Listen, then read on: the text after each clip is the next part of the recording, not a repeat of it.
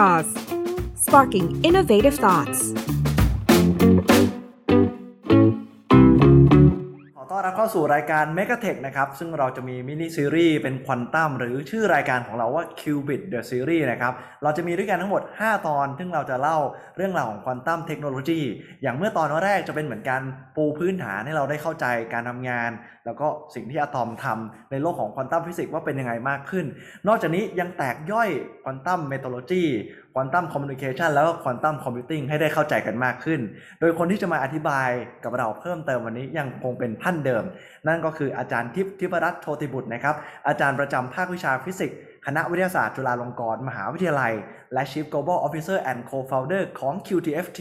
และอาจารย์ทิพย์นะครับยังเชิญ เพื่อนในวงการควอนตัมแล้วก็เป็นผู้เชี่ยวชาญด้านฟิสิกส์มาอธิบายเรื่องของควอนตัมคอมมูนิเคชันในวันนี้ให้เราได้เข้าใจมากขึ้น นั่นก็คือผู้ช่วยศาสตราจารย์ ดรพฤษการสุวรรณหรืออาจารย์แคลนะครับ อาจารย์ประจำคณะวิทยาศาสตร์ มหาวิทยาลัยสงขลานครินทร์วิทยาเขตหาดใหญ่ และดรภูมิพงษ์ชัยวงคตนะครับ หรืออาจารย์ภู นักวิจัยหลังปริญญาเอก คณะวิทยาศาสตร์ มหาวิทยาลัยมหิดล สวัสดีทั้ง 3 ท่านครับ วัสดีครับวันนี้เป็นเกียรติมากที่ได้เจออาจารย์แล้วก็นักวิจัยระดับประเทศนะครับอยู่ด้วยกัน 3 ท่านเลย ถือว่าวันนี้ผมโจยี่เป็นนักเรียนอีกหนึ่ง EP ฮะที่เราจะมาเรียนรู้เรื่องของ quantum communication เพิ่มเติมแต่ก่อนอื่น ให้อาจารย์ทิพย์รบกวน แนะนำเพื่อนอาจารย์ทั้งสองท่านดีกว่าครับ ว่าเป็นใครและตอนนี้กำลังทำอะไรอยู่บ้างครับ ด้านควอนตัมครับ อ่าหน้าที่ผมเช่นเดิมเช่นเดียวกับตอนที่แล้วนะครับ ผมเป็นแขกรับเชิญในการแนะนำแขกรับเชิญตัวจริงสองท่านครับครับนี่นักฟิสิกส์สองท่านนี้ไม่ใช่แค่ระดับประเทศนะครับระดับโลกมีประสบการณ์นี่โดดเด่นในวงการ การสื่อสารและความปลอดภัยเชิงควอนตัมนะครับ เดี๋ยวจะขอเริ่มจากท่านแรกนะครับ เป็นหัวหน้าโครงการ quantum communication ทีมวิจัยในเมืองไทยเราด้วยนะครับ ผู้ช่วยศาสตราจารย์ ดรพฤษการสุวรรณหรือว่าอาจารย์แคลนะครับ อาจารย์แคลเป็นอาจารย์อยู่ที่มหาวิทยาลัยสงขลานครินทร์วิทยาเขตหาดใหญ่เนาะแล้วก็เป็นศิษย์เก่ามหาวิทยาลัยเดอร์แรมแล้วก็บริสตอลสหราชอาณาจักรนะครับครับที่น่าสนใจเลยคือเป็นศิษย์เอกของอ่าศาสตราจารย์เจอร์มี่โอไบรอันแห่งบริษัทไซควอนตัมซึ่งเป็นสตาร์ทอัพว้าวมูลค่าหมื่นล้านเหรียญ ซึ่งพยายามสร้างควอนตัมคอมพิวเตอร์โดยการใช้แสง นี่เดี๋ยววันนี้อาจจะมีเล่าคร่าวๆด้วยเนาะว่าใช้แสงมาควอนตัมคอมพิวเตอร์มันเกี่ยวอะไรแล้วมันเกี่ยวอะไรกับโอ้ quantum communication ส่วนอีกท่านฟังหนึ่งประวัติถึงตรงนี้ครัแล้บวเนี่ย ขออนุญาตแทรกนะอาจารย์ครับฟังประวัติถึงตรงนี้เนี่ย อาจารย์โหทิ้งทุกอย่างแล้วกลับมาอยู่ไทยนี่ไม่สุดยอดเลยฮะอาไม่จารย์ไม่ขนาดนั้นนะครับไม่ถึงขั้นสิทธิเอกครับแต่เป็นลูกศิษย์ท่านคนหนึ่งของอาจารย์ท่านครับ นี่ครับผมและอีกหนึ่งท่านครับอาจารย์ทิพย์ครับ อีกท่านหนึ่งนะครับ ดรภูมิพงษ์ชัยวงคตนะครับ หรือว่าอาจารย์ภูนะครับ ตอนนี้เป็นนักวิจัยหลังปริญญาเอกนะครับ พัฒนาและตรวจสอบความปลอดภัยระบบสื่อสารและการเข้ารหัสเชิงควอนตัมเนี่ยแค่ชื่อว่าทำอะไรก็เท่แล้วนี่จบปริญญาเอกจากอ่ามหาวิทยาลัยวอเตอร์ลูซึ่งเป็นมหาวิทยาลัย top ด้าน quantum computing ในในแคนาดา เป็นลูกศิษย์ของอ่าศาสตราจารย์โทมัส เจนวีนซึ่งเป็นหัวหน้าทีม พัฒนา quantum communication satellite ดาวเทียมที่ใช้สื่อสารทางควอนตัมของประเทศแคนาดาเลย ก็เดี๋ยววันนี้ทั้งสองท่านนี้จะมาเล่าให้ฟังกันเชิงลึกเลย ผู้เชี่ยวชาญตัวจริงของเมืองไทย ในเรื่อง quantum communication กับ Security นะครับ ดีใจมาก ๆ เลยครับ แล้วก็ถือว่าเป็นเกียรติกับรายการเรามาก ๆ เลยที่อาจารย์ทิพย์แหมเชิญนักวิจัยระดับโลกมาพูดคุยกับเรานะฮะ ทีนี้ผมขออนุญาตเริ่มต้นด้วยคำถามที่หลายคนอาจจะสงสัยครับว่า แล้ว quantum communication มันคืออะไรกันแน่ครับอะผมก่อนเลยเนาะครับครับครับผผมมก็ครับ quantum communication ถ้าจะเล่าให้ฟังง่ายๆลองเทียบกับอีกสองสาขาที่เหลือแล้วกันที่พี่ทิพย์น่าจะเคยพูดถึงขอขออนุญาตเรียกพี่ทิพย์แล้วกัน ที่อาจารย์พี่ทิพย์ได้เคยพูดถึงไว้แล้วใน episode ก่อนก่อนหน้านี้ หรือว่าที่อาจารย์ท่านอื่นถึงใน episode ที่แล้วก็คือ quantum computing กับ quantum sensing อ่า ลองนึกถึงว่าเรามีเครื่องวัดอะไรสักอย่างหนึ่งอยู่ที่หนึ่งแล้วเรามีเครื่องคำนวณอีกที่หนึ่งที่อยากให้ช่วยเก็บผลการวัดและคำนวณมันให้หน่อยซิว่าเป็นยังไงใช่ไหมครับตอนนี้อย่างอย่างในคอมพิวเตอร์เราก็อย่างมีสมมติมีโวลต์มิเตอร์ออโตสโคปเทอร์โมมิเตอร์อะไรก็ตามเราต่อเข้าคอมได้เลย ระบบทางควอนตัมมันจะคล้ายๆกัน เรามีเครื่องวัดทางควอนตัมที่วัดสถานะควอนตัมอะไรได้สักอย่าง แล้วเราก็อยากให้เครื่องควอนตัมคอมพิวเตอร์ช่วยเอา ผลการวัดนั้นไปคำนวณให้หน่อย หรือสถานะนั้นไปจัดการต่อให้หน่อย เพื่อจะได้ผลอะไรสักอย่างออกมา เราต้องการสายส่งที่ทำอย่างนั้นได้ เหมือนกับที่ตอนเนี้ยเรามีสายส่ง สายไฟเนี่ยสาย USB สายอินเทอร์เน็ตก็ตามที่ส่งเลข 0101 ที่จริง ๆ แล้วเราเองไม่เข้าใจแต่คอมพิวเตอร์เข้าใจกันเองได้อืมครับระบบทางควอนตัมก็จะเหมือนกัน ก็คือ เราจะต้องมีสายส่งสักเส้นหนึ่งที่สามารถส่งอืมข้อมูลทางควอนตัมเนี่ยให้ระบบทางควอนตัมด้วยกันเองเข้าใจได้ โดยที่ไม่จำเป็นต้องแปลมาเป็นภาษาดิจิตอลหรือภาษาคนก่อนอ๋อ ครับครับเดี๋ยวอาจจะขอเสริมนิดนึงครับ นอกจากการเขาเรียกว่าการสื่อสารกันระหว่าง quantum device หรือควอนตัมเซนเซอร์ควอนตัมคอมพิวเตอร์ระหว่างควอนตัมคอมพิวเตอร์อย่างที่อ่าดรพูดได้พูดไปนะครับ มันก็มียังประเด็นอย่างอีกเรื่องหนึงที่เป็นเรื่องที่สำคัญมากคือว่าการสื่อสารการใช้ระบบควอนตัมมามามามาประยุกต์ใช้การสื่อสารเนี่ยก็ก็ช่วยเสริมสร้างความปลอดภัยให้กับระบบการสื่อสารทั่วไปด้วยนะครับ ซึ่งซึ่งผมคิดว่าน่าจะเคยได้ยินมาก่อนหน้านี้มากมาย ว่าควอนตัมคอมพิวเตอร์เนี่ยมันจะมาเบรกความปลอดภัยในการสื่อสารหลายอย่างนะครับ ทีนี้การใช้สิ่งที่เรียกว่า quantum communication โดยตรงเนี่ยก็จะมาแก้ปัญหาในเรื่องความปลอดภัยที่อาจจะเกิดขึ้นจากการการสร้างควอนตัมคอมพิวเตอร์นี้ขึ้นมาได้ด้วยเหมือนกันครับอืมถ้าจะให้อาจารย์อธิบายเพิ่มเติมไหมครับว่า มันปลอดภัยเพิ่มจากปัจจุบันเนี่ยมันแตกต่างกันยังไงบ้างครับอาจารย์ ครับเอิ่มอย่างอย่างเช่นว่ามันจะมีลักษณะหนึ่ง อันนี้อันนี้อาจจะต้องขอขอย้อนไปถึงเรื่อง quantum staททั้งหลาย ซึ่งซึ่งอืมผมเข้าใจว่า EP EP หนึ่ง EP สองก็ก็น่าจะทีมทีมงานเพื่อนเพื่อนๆพวกเราก็น่าจะเคยได้พูดขึ้นไปบ้างแล้วนะครับ แต่ว่าผมก็ก็ขอเล่าเล่าซ้ำแล้วกันใน EP นี้นะครับได้เผื่อครับเผื่อหลายคนยังไม่ได้ติดตามก็คือคือเราต้องเข้าใจกันว่าอะไรทัพพเซฟสรรพสิ่งทั้งหลายเนี่ยในทางคุณภาพในทางกายภาพของนะครับมันมันก็มีคุณสมบัติของมัน ทีนี้ในทางเทคนิคคุณสมบัติพวกนี้ท่านเนี่ยเช่นตำแหน่งสีน้ำหนักนะครับ หรือว่าขนาด ความเร็วเอ่อพลังงานเนี่ยสิ่งเหล่านี้เนี่ยมันเป็นในทางเทคนิคเนี่ยเราเราเรียกว่าเป็นเป็นสถานะนะครับอืมพอพออันพอพูดถึงสถานะเนี่ยคือคือก็ state นะครับผมผมจะพยายามมุ่งออกไปสู่ quantum state ว่า ซึ่งซึ่งถ้าพอถ้าเราพบว่าระบบที่เราเข้าข่ายว่าว่ามันมันมีธรรมชาติเป็นควอนตัมแล้วเนี่ยไอไอคุณลักษณะคุณสมบัติเหล่านี้นะฮะมันก็จะเป็นสิ่งที่เรียกว่าคุณสถานะทางควอนตัม quantum state หรือพวกเช่นพลังงานหรือตำแหน่งนะฮะ ก็ก็ทีนี้พอเป็น quantum state เนี่ยมันมีสิ่งที่เรียก super superposition เกิดขึ้นได้นะครับ นั่นคือการที่ที่เราน่าจะเคยพูดไปบ้างแล้ว คือการถือครองสถานะได้มากกว่าหนึ่งสถานะในเวลาเดียวกันหนึ่งสิ่งมีมีสามารถมีได้สองสิ่ง ไม่เหมือนหัวอืมไม่เหมือนเหรียญหัวก้อยใช่ไหมแล้วโยนหัวครับมันก็คือหัวก้อยก็คืออมก้อยนะครับแต่พอเป็นเหรียญเอาไม่ใช่คงไม่ใช่เหรียญควอนตัมนะครับคนคนละอย่างนะเหรียญควอนตัมอ่าถ้าแต่สมมุติว่าระบบที่เป็นควอนตัมนะครับ อย่างเช่น อนุภาคอิเล็กตรอนอะตอมก็ตามเนี่ย มันก็ ถ้าเกิดพูดถึงหัวก้อย ความเป็นหัวก้อย ความเป็นอย่างใดอย่างหนึ่งเนี่ยมันสามารถเป็นสิ่งเดียวกันเหรียญหัวและก้อยได้เป็นในในในในอืมในเวลาเดียวกันนะครับทีนี้นั่นคือการที่ควอนตัมคอมมิวนิเคชันมันก็มีความเป็นควอนตัมสเตทแทนที่เอิ่มการสื่อสารแบบเก่านะครับ แล้วทีนี้มันมีปัญหาอย่างหนึ่งที่เกี่ยวกับระบบการวัดเหมือนกันนะครับ การสมมุติว่าเราอยากรู้ว่าสัญญาณอินเอ่อไอไอค่ะไอสารที่เราส่งไประหว่างกันเนี่ย เอิ่มเป็นศูนย์หรือหนึ่งในดิจิตอลนะครับปกติเราใช้ดิจิตอลในในการแทนศูนย์แทนหนึ่งอยู่แล้วล่ะมันมันมันเป็นศูนย์หรือหนึ่งนะครับทีนี้ในใน quantum system มันจะมีปัญหาข้อหนึ่งนะครับ เกี่ยวกับการวัดคือว่าเมื่อไหร่ก็ตามที่เราวัดเนี่ยเอิ่มเราได้ผลการวัด แต่หลังจากนั้นเนี่ยสิ่งที่เราวัดเนี่ยอาจมีการเปลี่ยนแปลงอาจมีการเปลี่ยนแปลงเพราะนั่นนั่นเป็นเป็นสิ่งสำคัญที่นำไปสู่เอิ่มว่าทำไม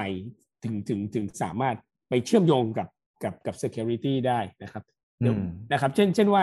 ถ้าเกิดว่าในระบบการสื่อสารเนี่ยมันจะมีผู้ส่งและผู้รับนะครับครับ A กับ B อืมพวกพวกวิศวะสื่อสาร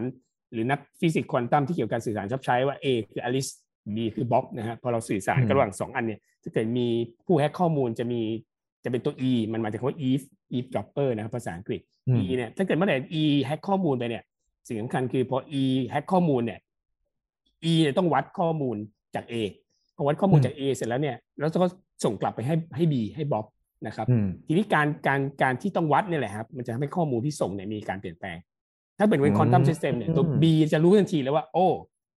information ที่เราได้มาตัวสารที่เราได้มาเนี่ยไม่เหมือนเดิม เพราะมีการวัดระหว่างกลาง เพราะมีการวัดตรงกลาง เพราะฉะนั้นตรงนี้จะเป็นจะเป็นสิ่งสำคัญแล้วทำให้ทำให้ทำให้ควอนตัมรู้ได้ว่ามีคนเหมือนพยายามเข้ามา hack อะไรอย่างใช่นี้ใช่ไหมใช่อาคจารัรบย์ครับใช่ครับอืใช่มครับใช่ครับเพราะมันมีป็ความ sensitive มาก ใช่ใช่ครับใช่ครับอ๋อเป็นเช่นนั้นครับ โอ้เห็นภาพเลยครับอาจารย์ครับเข้าใจเลยว่ามันมันทำให้เราตรวจสอบได้ง่ายดายมากขึ้น ในเรื่องของการสื่อสารคอมมิวนิเคชันใช่ครับแล้วก็ทำให้เอ่อการดูแลมันอาจจะทำให้เราละเอียดมากขึ้นเนาะครับผม ทีนี้มีใครอยากจะแนะนำอะไรเพิ่มเติมไหมครับ อาจารย์อีกทั้งสองท่านอ่าเรื่องราวของการครับแยกแยะครับผม แตกต่างกันยังไงเพิ่มเติมไหมครับ ก็เดี๋ยวขอเพิ่มจากอ่าที่อาจารย์แคลพูดถึงนะครับ ก็คือเรื่องของควอนตัมครัสบผมเตทเนี่ยก็คือเดี๋ยวขอลองแชร์สไลด์แล้วกันนะครับ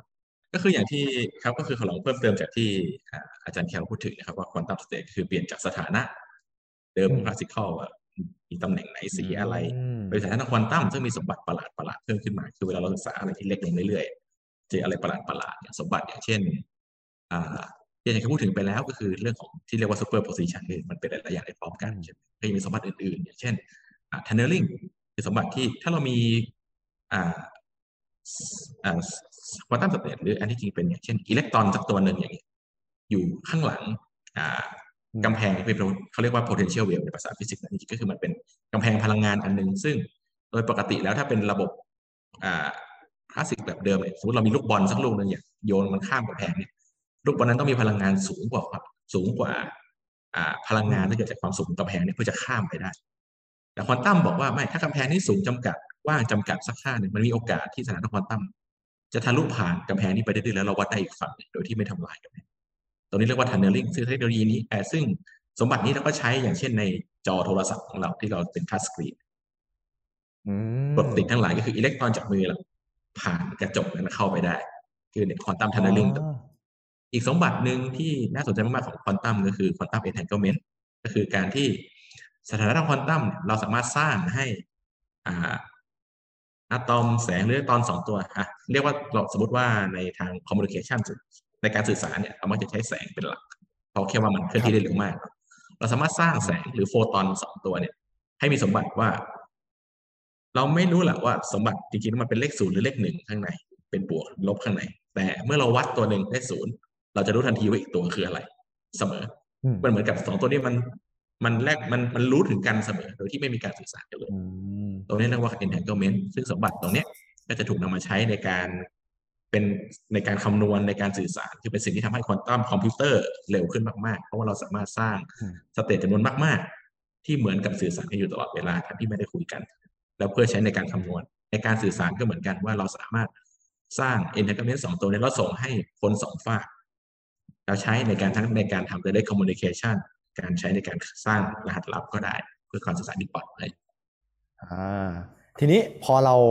อาจารย์ได้เล่าแล้วก็อธิบายธรรมชาติของควอนตัมให้เราได้เข้าใจมากขึ้นนะครับว่าหลักการทางธรรมชาติ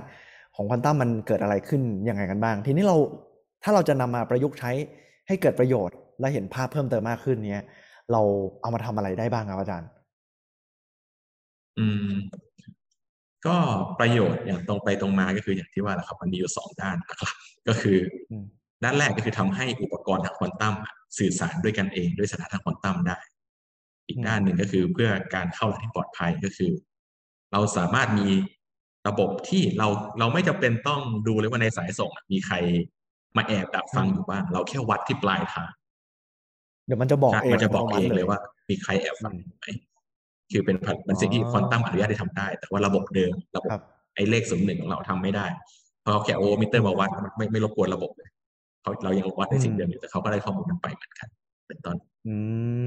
ครับผมทีนี้ถ้าจะเปรียบเทียบให้เห็นภาพแบบเข้าใจง่ายเพิ่มขึ้นนะครับว่า แล้วการสื่อสารแบบควอนตัมกับการสื่อสารแบบที่ปัจจุบันเราใช้กันแบบที่อาจารย์ได้อธิบายเพิ่มเติมตะกี้อะครับ ถ้าเราแตกย่อยลงไปรายละเอียดถึงความแตกต่าง ให้เห็นได้ชัดเพิ่มขึ้น มันมีอะไรบ้าง ครับอาจารย์อืมโอเคนั่นนั่นครับนี่จะขอเสริม อันนี้อันนี้คำตอบของคำถามนี้ก็น่าจะเสริมเสริมจากคำตอบอาจารย์เอ่อของดรภูเมื่อกี้ได้นิดหน่อยเหมือนกันนะครับ คือว่าเราให้นึกถึงถึงถึงว่าไอ้เจ้า quantum simulator quantum sensor ที่เรามีอยู่เนี่ยเอิ่มมีอืมมีการต้องวัดสถานะของของควอนตัมสักสามร้อย quantum bit หรือ qubit ไปเนี่ยเป็นต้นนะครับ แล้วก็เอิ่มอยากจะส่งเจ้าเจ้าเจ้าผลการวัดเนี่ยไปให้ คอมพิวเตอร์ quantum computer อีกตัวเนี่ยซึ่งซึ่งซึ่งจะต้องประมวลผลออกมาเนี่ยครับก็จะต้องถ้าเกิดใช้สายส่งอย่างดิจิตอลอย่างที่อาจารย์อาจารย์ภูว่าเนี่ยก็อาจจะต้องใช้ อาจต้องใช้อย่างน้อย 2 กับยกกำลัง 300 บิตนะครับถ้าเกิดเราใช้ไอสายส่งดิจิตอลที่เป็นอยู่ใน classicalคอมพิวเตอร์ปัจจุบันนะครับในในในในคอมพิวเตอร์การสื่อสารปัจจุบันนะครับนะครับ ซึ่งซึ่งซึ่งแน่นอนว่ามหาศาลมาก2กำลัง 300 นี่มันมัน ผมไม่รู้มันกี่ล้านนะถ้าถ้าเกิดถ้าเปรียบเป็นอ๋อเป็นสิบยกกำลังนี่ไม่รู้ไม่รู้กี่สิบล้านนะครับ แต่ว่าทีนี้พอครับวิธีแก้เนี่ยก็ก็ใช้อย่างที่ที่ที่น้องภูได้พูดถึงเลยคือ ก็คือเปลี่ยนเปลี่ยนไอ้ตรงตรงจุดเชื่อมระหว่าง quantum sensor และ quantum computer เนี่ยก็ใช้ quantum communication ตรงไปตรงมาเลยนะครับ ไม่ใช้ของที่ไม่ใช่ควอนตัมมันมันก็จะแทนที่จะเป็น2ยกกำลัง300ก็อาจจะเป็น2คูณ300บิตแทนเป็นต้นนะครับ ซึ่งซึ่งก็คนละคนละปริมาณกันเลย600กับ กับไม่รู้กี่สิบยกกำลังเท่าไหร่เท่านะครับ ครับ ครับผม แล้วถ้าเกิดสมมุติว่าให้เปรียบเทียบอะครับอาจารย์ ระหว่างเทคโนโลยีในปัจจุบันอย่างเทคโนโลยีที่กำลังถูกพูดถึงอย่าง 5G 6G อย่างเงี้ยครับ บางคนอาจจะมองว่าโอ้ทุกวันนี้มันก็เร็วมากแล้วอ่าแต่ถ้าอยากให้ในฐานะอาจารย์ที่เป็นนักฟิสิกส์เรื่องควอนตัมเนี่ยแนะนำว่ามันแตกต่างกันยังไง เพิ่มเติมให้ฟังหน่อยครับอืมอย่างอย่างห้า คือจริง ๆ แล้วมันมันคาว่าคาว่าเร็วในเบื้องต้น ผมผมคิดว่าคุณเอ่อ value หลัก ๆ ของ quantum communication อาจจะไม่ได้อยู่ที่ความเร็ว ในในอืมลักษณะเดียว 5G ของ G จริงๆนะครับ เหมือนที่ที่น้องภูได้ได้ได้เน้นย้ำไปว่าความเร็วจริงๆมันมากับมันมากับเอ่อมันมากับการสื่อสารกันระหว่างเอ่อ quantum device สอง quantum device เป็นต้น แต่มันไม่ใช่ไม่ใช่ความเร็วในการสื่อสารแบบลักษณะที่ 5G หรือ 6G นะครับคือคือมันเป็นความภาพความเร็วแหละ แต่ว่ามันเป็นอืมมันเป็นลดความเร็วกันนะครับ แล้วก็คือมันเอ่อวัดความเร็วกันไม่ได้เลยประมาณนี้นะอาจารย์มันใช่ใช่ใช่ครับ อย่างอย่าง 5G 6G มันเป็นการสื่อสารระหว่างโอเค จากคนกับคนละอืมจากคนครับไปสู่ device device ก็ไปสู่คนอีกฝั่งหนึ่งนะครับนั่นนั่นนั่นคือ 5G 6G แต่พออืมพอพอมาเป็น quantum communication มันคือ device กับ device อืมเนี่ยมันคือ device device พอพอมันก็จะไปตรงคนตรงคนกับ device นี่แหละที่ที่เป็นส่วนส่วนที่ ที่ก็ไม่ได้ไม่ได้เร็วกว่าในในเชิงนั้น แต่ value จริงๆมันไม่ได้อยู่ที่ความเร็วนะครับจำสำ value จริงๆมันอยู่ที่ที่ที่ที่ที่ความปลอดภัยอยู่เยอะอยู่เหมือนกันอืมคือเรามองว่ามันคืออ่าแนวเดียอุปกรณ์ใหม่สำหรับ task สำหรับงานใหม่ๆแล้วกันมาใช้อืมมาใช้ครับคนละงานกัน ที่สุดแล้ว 5G 6G ใช่ก็ยังอยู่ยุคควอนตัมอยู่ดีอืมแต่มันอาจจะยังเอามาเปรียบเทียบในเชิง เออเลนส์เดียวกันไม่ได้ครับเพราะมันใช้งานคนละประเภทครับเนาะอาจารย์อันที่จริงคำถามนะวันนี้มันจะเป็นว่าถ้าเอามาใช้ร่วมกันแล้ว การสื่อสารเออเราจะอยู่ในสภาพไหนครับว่าโอ้น่าตัวสนใจตัวอย่างครับเช่น ถ้าเราอยากจะส่งสถานะควอนตัมให้กัน แล้วเราจะวัดอีกฝั่งหนึ่งอย่างน้อยเราต้องบอกว่าสถานะเนี่ยมันเตรียมยังไง เพื่อให้อีกฝั่งหนึ่งวัดได้ถูกวิธีโดยไม่ทำลายระบบเราต้องใช้ 5G 6G เนี่ยส่งให้กันอยู่ดีเป็นต้นอันนี้คือเหตุที่ว่าที่บอกว่าสุดท้ายแล้วการส่งข้อมูลจริง ๆ มันจะไม่ไวกว่าเดิม สุดท้ายยังต้องคงการสื่อสารเดิมๆอยู่ มันทำให้ปริมาณข้อมูลที่ส่งได้หรือรูปแบบข้อมูลที่ส่งได้อะมันหลากหลายมากขึ้น มันครอบคลุมประโยชน์อื่น ๆมากขึ้นอืมครอบคลุมเพิ่มเติมมากขึ้น มันจะมันอาจจะดีขึ้นในอนาคตนะใช่อาจารย์ก็ถ้าส่งผ่าน 6G อะไรอย่างเงี้ยนะ ก็นั่นแหละครับ คือมันก็เป็นโจทย์ใหม่ว่าเมื่อเมื่อเมื่อสร้างระบบนี้ร่วมกัน เมื่อเรามีระบบทั้งหมดอืมนี้อยู่ในมือ เราจะใช้มันยังไง แต่มันแต่มันยังคง concept ภายใต้ความปลอดภัยเหมือนเดิมใช่ไหมใช่ครับอาจารย์เรื่องแบบความ sensitive ของเขาก็ยังเหมือนเดิมใช่อืมอืมมีอาจารย์ท่านไหนอยากเสริมเพิ่มเติมเรื่องนี้ไหมครับ อ่า เรื่องความปลอดภัยนะครับ ได้หมดแล้วอาจารย์น่าน่าน่าจะพูดไปหมดละอ่าครับถ้าถ้าเรื่องถ้าเรื่อครังบความเร็วเรื่องการได้ครับใช้งานร่วมกันก็คือครับในส่วนอื่นๆก็คือมันจะมีแบบความเข้าใจผิดหลายๆอย่างเช่นที่นั่นนะครับครับที่บอกว่าควอนตัมอ่าคอมมูนิเคชันไวมากจะมาเบรก 5G 6G หรือว่า ควอนตัมคอมมูนิเคชันสามารถใช้ในการสื่อสารในที่ที่ไม่น่าจะเป็นไปได้อย่างเช่นลิฟต์ใต้ดินอืมติดอยู่ในถ้ำอะไรเงี้ยตรงนั้นอืมอ่ายังไม่แน่ว่าจะทำได้ คืออืมคือมันที่สุดแล้วมันก็คือโจทย์มันก็คือเหมือนเดิมนะครับ ว่าเราจะส่งโฟตอนจากฟากหนึ่งไปฟากหนึ่งได้ยังไง อะไรอย่างนี้อืมมันก็เราคิดเหมือนกับตอนนี้ที่ว่าการสื่อสารปัจจุบันคือส่งอิเล็กตรอนจากสายเส้นหนึ่งไปสายอีกเส้นได้ยังไง ที่สุดแล้วก็คือมันมีขีดจำกัดทางฟิสิกส์ของมันอยู่แค่ว่าเราต้องหาขีดจำกัดตรงนั้นให้เจอ และใช้มันให้ถูกวิธี อืมถ้าจากที่อาจารย์ภูเล่าให้ฟังเหมือนอาจจะยังไม่ได้มีการทดลองในหลายรูปแบบเพิ่มเติมมากจากนี้นะครับ ที่เราจะได้เห็นขีดจำกัดของการใช้งานของเขา แต่ว่ามันก็คือมีขีดจำกัดหลายๆอย่างที่อย่างที่ว่าครับมันคืออืมอ่า ความเข้าใจผิดของคนหลาย ๆ คนแล้วกันที่พยายามจะเอาไปพูดไปโฆษณาหรือพยายามสร้างความเข้าใจที่เกินเหตุอืมสำหรับเทคโนโลยีควอนตัม ถึงทุกอย่างมันมีข้อจำกัดครับ ศึกษา อืมใจครับผม ทีนี้เรามาลงรายละเอียดเรื่องของการเข้ารหัสควอนตัมเพิ่มเติมดีกว่าครับเอ่อหรือว่าที่เรียกว่าควอนตัมเอนคริปชันมันคืออะไรครับอาจารย์เล่าให้ฟังหน่อยอ่าครับโอเคครับอ่าควอนตัมเอนคริปชันก็คือ มันก็คือโจทย์ใหม่ของปัญหาใหม่แหละครับ ก็คือว่าอ่ามันเป็นโจทย์ที่ตามมาจากปัญหาที่ว่าถ้าเราอ่า จนถึงตอนนี้เราพูดถึงเรื่องการสื่อสารโดยตรงก็คือเราจะส่งสถาส่งข้อมูลเลขศูนย์หนึ่งให้กันได้ยังไง หรือจะส่งสถานะควอนตัมให้กันได้ยังไงจากฝั่งหนึ่งไปฝั่งหนึ่งแต่มันมีโจทย์อีกอีกฝั่งหนึ่งของ communication ก็คือส่วนส่วนที่เรียกว่าการสื่อสารที่ปลอดภัยหรือ secure communication ในเบื้องต้น direct communication ก็คืออลิสกับบ๊อบอยากคุยกันด้วยเครื่องมือสักแบบ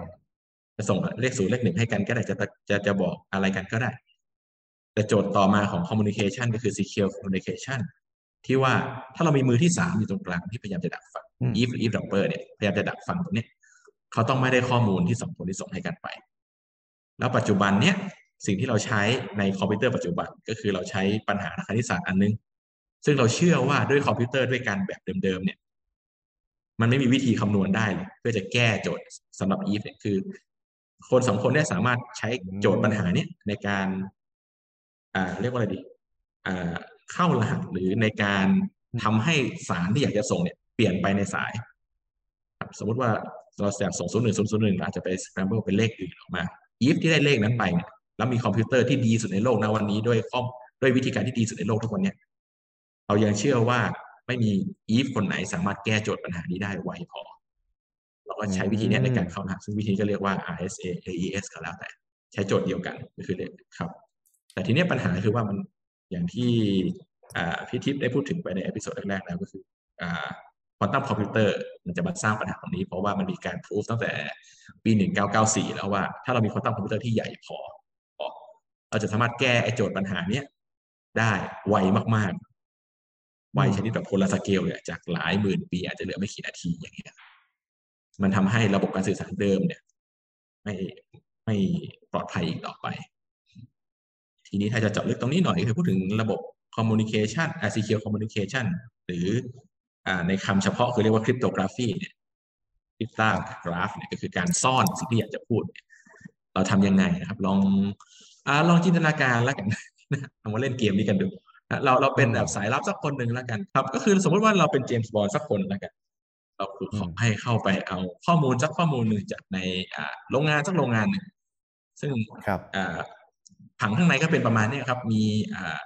โกดังอันหนึงที่เป็นที่เก็บข้อมูล อันนี้เป็นพิมพ์เขียวของอะไรสักอย่างแล้วกันเราถูกให้ขอแบบนี้ โดยเส้นสีเทาตรงนี้ก็คือถนนที่เชื่อมระหว่างอาคารต่างๆ หรือทางที่เราเข้าไปได้ แล้วก็จะมีในนั้นก็จะมีพวกสำนักงานยามเนี่ยครับ มีโรงจอดรถ มีห้องเก็บกุญแจ ก็มีโรงงานที่อยู่ซึ่งข้อมูลที่เราอยากได้อยู่ข้างในนี้ แล้วเราก็รู้รู้ด้วยจากคุณเอ็มว่าในบางครั้ง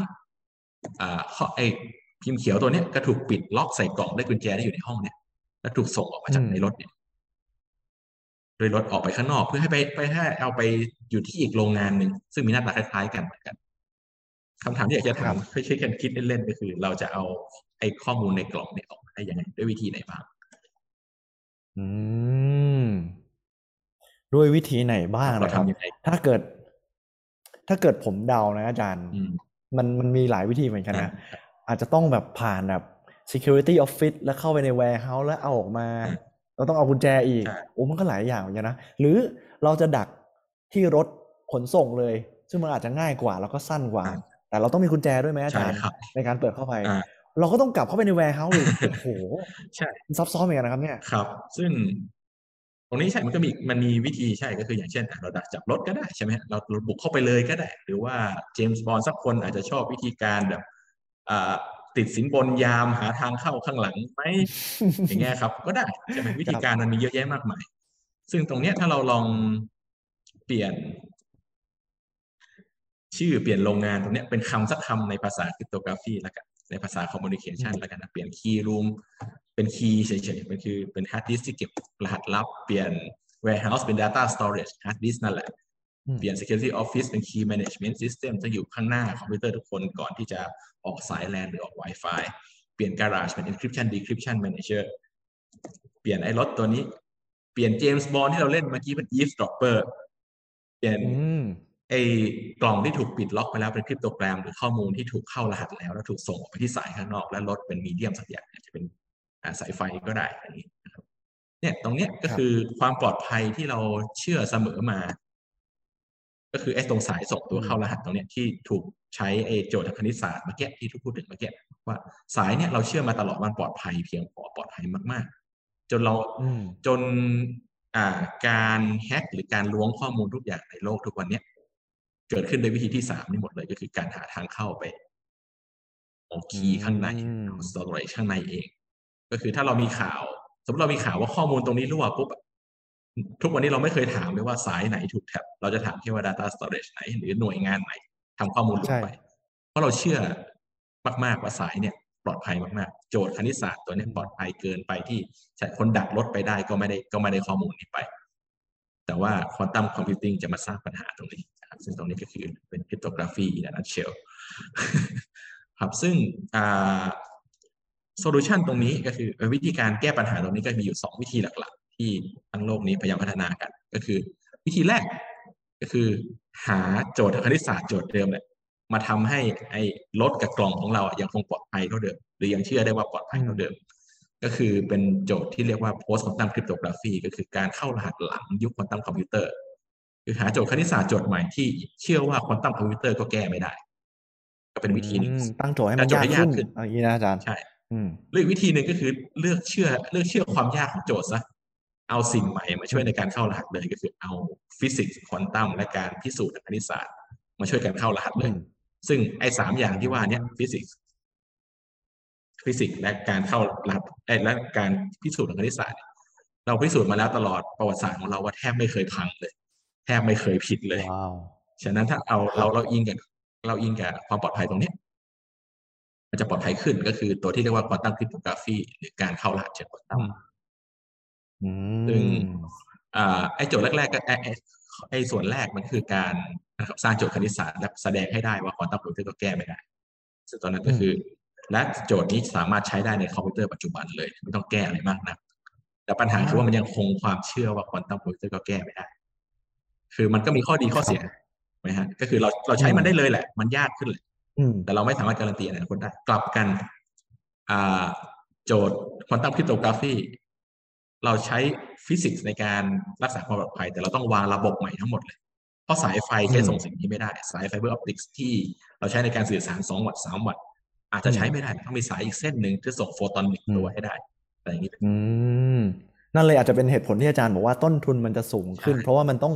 รื้อระบบเก่าทั้งหมดใช่แล้วลงทุนในระบบใหม่ เพื่อจะได้รันควอนตัมคริปโตไว้นี่ให้ได้เนาะแต่ที่สุดแล้วก็คือสองระบบนี้มันจะถูกใช้ร่วมกันนั่นแหละเพราะว่ามันก็ขึ้นกับว่าเราอยากให้ปลอดภัยแค่ไหน และต้นทุนขนาดไหนที่เรารับได้กับความปลอดภัยนั้นอืม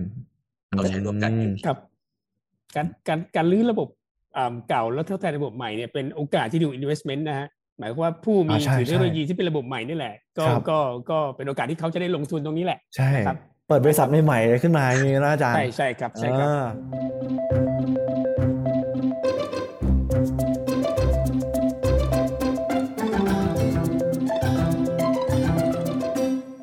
ผมถามเพิ่มเติมหน่อยครับ อย่างที่อาจารย์บอกว่าอย่าง post quantum เนี่ย ตอนนี้มันยัง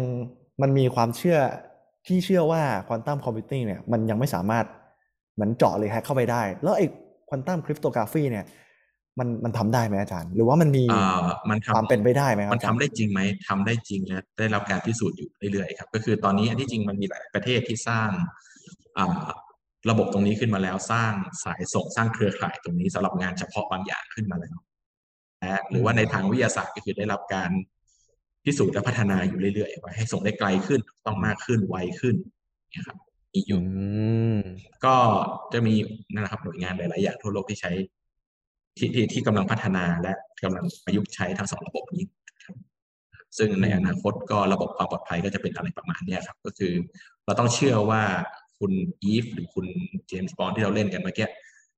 มีครับควอนตัมคอมพิวเตอร์อยู่ในมือสามารถ แก้และถอดรหัสควอนตัมได้นะครับอ่าเรายังคงต้องจนในช่วงเปลี่ยนผ่านตรงนี้จนกว่าทุกคนจะมีควอนตัมคอมพิวเตอร์อยู่ในมือเรายังคงต้องใช้ระบบอืมคลาสสิกเดิมๆจักรยานคันเดิมเนี่ยเพื่อรักษาความปลอดภัยตัวเองให้ได้อืมอืมอืมปลอดภัยก็จะเป็นประมาณนี้แหละทุกคนนะครับเราจะใช้ post quantum crypto ซึ่งเป็นระบบเข้ารหัสเดิมๆหรือใช้ควอนตัมเองในการเข้ารหัสก็แล้วแต่เขียนไปประมาณนี้ครับ ก็เนี่ยข้อดีข้อเสียก็อย่างที่ว่าเมื่อกี้ครับ ครับผม โอ้โห เห็นภาพมากครับอาจารย์ชอบการยกตัวอย่างมาก สนุกเลยคือ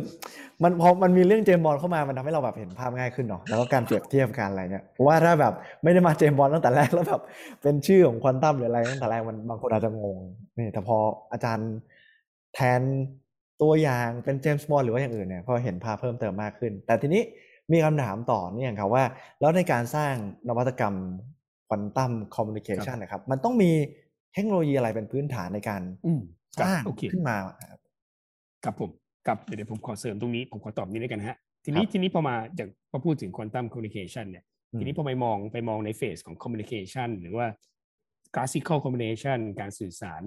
commu- การสื่อสารที่เราใช้อยู่ปัจจุบันหรือพวกดิจิ t a ลคอมมิวนิเคชันเนาะแน่นอนว่าเราเราเราแทนข้อมูลข้อความเสียงภาพในรูปในรูปเลขฐานสองศูนย์หนึ่งหนึ่งหนึ่งศูนย์ว่าไปนะครับ ส่งเป็นข้อมูลไปนะครับ ส่งไปตามสาย หรือหรือในอากาศในในระบบของวิทยุระบบไวเลสนะครับไปยังไปยังผู้รับนะครับ แล้วก็แปลงกลับมาเป็นเป็นข้อความภาพเสียงที่จออีกครั้งหนึ่งใช่ไหมฮะซึ่งซึ่งถ้าเราเอาสิ่งที่เป็นสมบัติควอนอย่างที่เล่าไปแล้วว่า ถ้าเกิดเราสิ่งที่เป็นคุณสมบัติทางควอนตัมเนี่ยมาแทนศูนย์และหนึ่งเมื่อกี้นะมันก็กลายเป็นควอนตัมคอมมิวนิเคชันไปใช่ไหมครับ ซึ่งซึ่งจริง ๆ แล้วเนี่ยการสื่อสารที่เราใช้อยู่ปัจจุบันเนี่ยมันมันมัน มันคุ้นชินกับการใช้กับการส่งคลื่นแม่เหล็กไฟฟ้าแทนศูนย์หนึ่งนะครับคลื่นแม่เหล็กไฟฟ้าเนี่ยคลื่นวิทยุก็คือคลื่นแม่เหล็กไฟฟ้า แสงก็เป็นคลื่นแม่เหล็กไฟฟ้าเนาะแต่ว่าแต่ว่าเป็นเป็นคลื่นแม่เหล็กไฟฟ้าคนละความถี่คลื่นวิทยุนะครับแต่เราเราส่งสัญญาณ wireless ส่วนใหญ่เป็นคลื่นวิทยุนะครับอินฟราเรดอุลตราไวโอเลตรังสี X พวกนี้เป็นคลื่นแม่เหล็กไฟฟ้าหมดเลยนะ แต่ว่าแต่ว่ามันมีมันมีความถี่แตกต่างกันแสงที่เราเห็นก็เช่นกันนะครับ ทีนี้พอเป็น quantum system เนี่ยเราเราไม่ได้มองเราไม่ได้มองมีนไม่ต้องมีมองตัวกลางในการส่ง information เนี่ย เป็นเป็นคลื่นแม่ไม่เป็นคลื่นแม่เหล็กไฟฟ้าละอาจจะยังเป็นแสงอยู่ดี แต่แสงแบบเนี้ยมันเป็นแสงซึ่งซึ่งซึ่งซึ่งเรามองเป็นอนุภาคนะครับ อนุภาคของแสงก็จะชื่อเฉพาะมันก็คือโฟตอนเหมือนอืมเหมือนคำโฟโต้แหละนะครับแต่คือโฟโฟตอนก็คือการที่เรามองแสงเนี่ยอืมเป็นเป็นห่วงเป็นห่วงของพลังงานไม่ได้เป็นคลื่น ไม่ได้เป็นคลื่นเป็นไฟฟ้าเนาะทีนี้ครับทีนี้ทีนี้ทีนี้พอพูดถึงที่พอพอพอพอพอ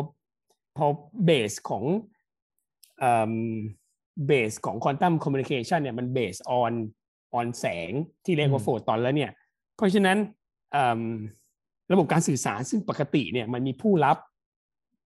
ข้อมูลผู้รับสารผู้ส่งสารเนี่ยมันก็ต้องเปลี่ยนไปเป็นเอิ่มการการมันก็ต้องเปลี่ยนนะครับ ผู้ส่งเนี่ยก็ต้องเป็นเป็นเป็น เป็นผู้ซึ่งสามารถผลิตสาร ซึ่งมีคุณสมบัติควอนตัมได้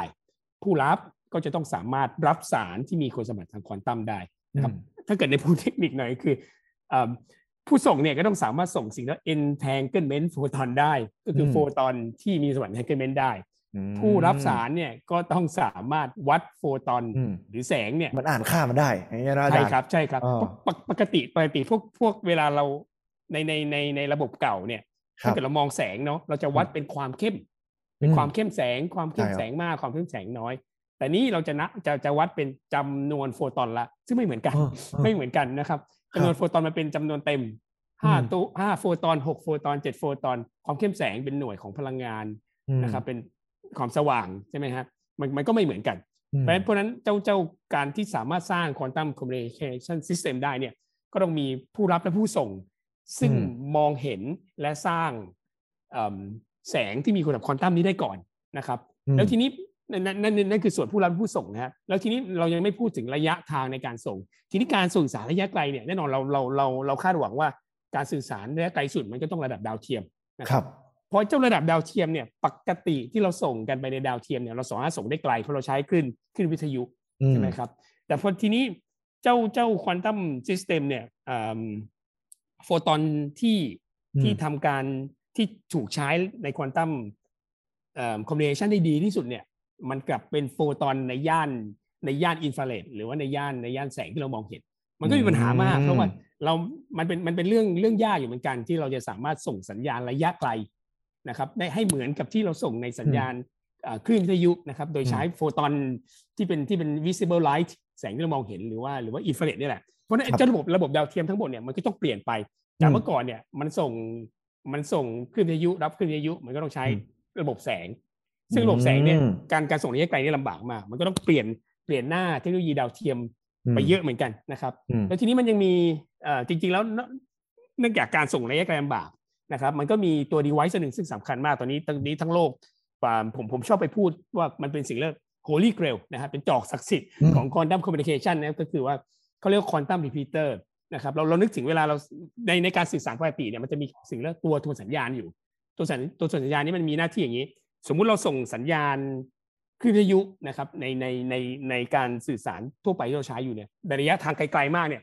คลื่นมันก็จะยิ่งเบาลงจางลงจางลงนะครัใช่ครับผมอืมไอตัวส่วนสัญญาณเนี่ยก็จะรับข้อมูลมาเอ้ยศูนย์หรือหนึ่งเนาะแต่ว่า